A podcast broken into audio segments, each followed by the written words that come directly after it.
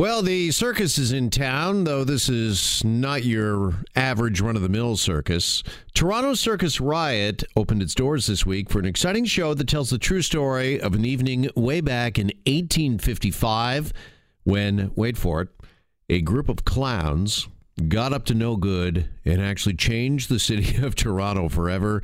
And joining us now with more is Angola Murdoch. He is the creator and director of the Toronto Circus uh, Circus Riot, and she joins us here on Global News Radio 640 Toronto. Angola, good afternoon. How are you? Good. How are you? Thanks for having me. Well, thanks uh, for joining us. And just uh, first off, uh, how did this uh, story of these clowns way back in 1855? How did that uh, get your attention?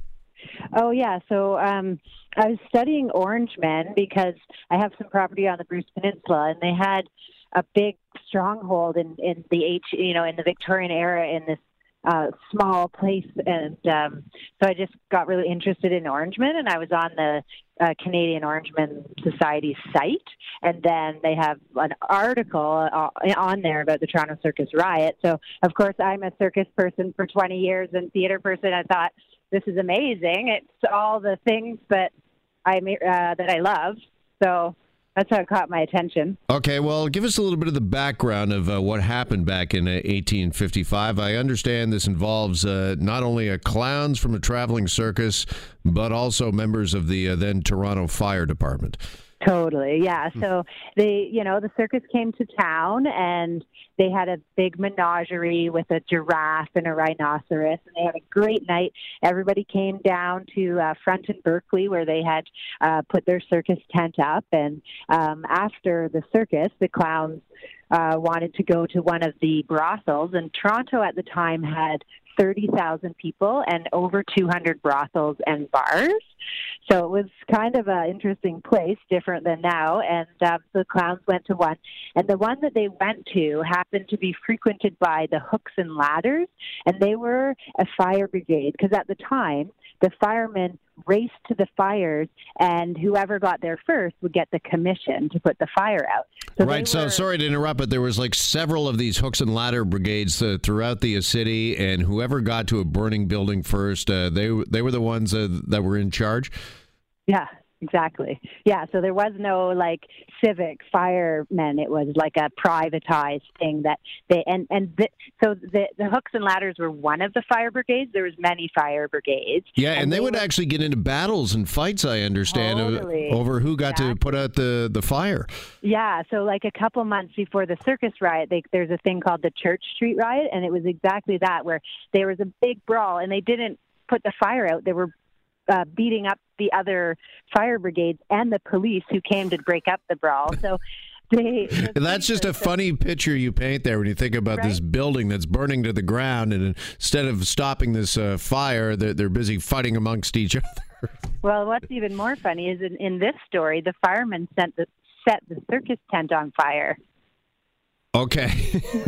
so later, but yeah. basically, they show up at this brothel, and this brothel is one that the hooks and ladders go to all the time. They were not happy with these circus people showing up at their brothel, so they started a fight. And the clowns, who you know would have been pretty scrappy, because at the time, if you were a clown on the circus, you were like you were the one putting up the tent, doing the grunt work, like you were a big guy, and uh, so they got in a fight and they won, and the firemen left pretty pissed off, and they went ahead and got all their Orangeman buddy because buddies because the whole city was run by Orangemen. The mayor was an Orangeman. The yeah. For those that don't know, can you explain uh, the concept of the Orangeman? Yeah. So the Orangeman is an Irish Protestant. Um, and they at the time would fight with the Catholics and uh, still do. There's still a, a big Orangeman society. So that's, but an Orangeman by definition is an Irish Protestant, and tons were coming here at the time in 1855. So, um, they um yeah and so they went around and got all their friends and the next day went down to the circus tent and caused a riot and so the Orangeman Society of Canada thinks that there was three incidents that really took their regime down. One was the Church Street riot, which I mentioned earlier, and one was the, the Toronto Circus riot. Now, by the way, when this uh, riot, this battle was going on between the Hooks and Ladder Brigade, the uh, Toronto firefighters, and these uh, circus clowns, uh, uh, are the clowns, are they in traditional clown garb, like as, as we I, would know them? I would like to think that, and I did because I would like to think that I made that happen in my show. But unfortunately, photography was only like ten years old at the time. Like we don't know; it's all illustrations and we can imagine. And, and when I imagine, of course, they're totally decked out in their clown attire. Well, I'm glad you took some uh, artistic liberty there because you're right. It's uh, more entertaining and more funny to think of the story uh, that way. Uh, why is it that this uh, circus riot, uh, why is it still talked about and that some say it actually changed the city in a way? Yeah, so the the both the uh, the the brawl that happened at the brothel and the riot went to court on multiple occasions because they wanted to figure it out, like why the policemen didn't stop the riot, because the, there was tons of police at the riot, and they when they went to court, they didn't recognize anyone's faces, nobody. So uh, the townspeople were were they were upset about the, the corruption, and then these were just more things um, feeding the corruption. So um, basically how it really changed Toronto is they they fired the whole police force because of it. And I studied the microfiche because it all went to court, and the Globe, which was the paper at the time, reported on all the times that it went to court. So there's all these witness statements in the microfiche, and that's how we built the show is from all of the witness statements. And like they even interviewed 12 constables, and every single constable said that they didn't recognize anybody. And this is a town of 30,000 people.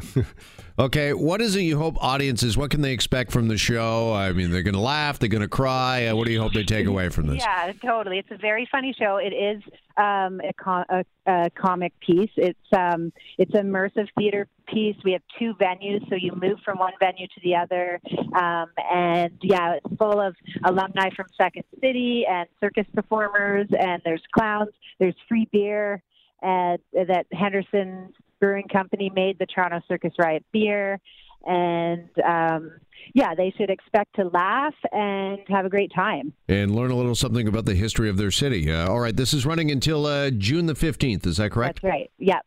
All right. Yeah, right. Tickets are available now. Angola, thank you so much. Good luck uh, with the run. Really appreciate you joining us here this afternoon. Yeah. Awesome. Thanks for having me. All right. There goes Angola Murdoch, creator and director of the uh, Toronto Circus Riot, as we mentioned, uh, on now until the middle of the month, June the 15th.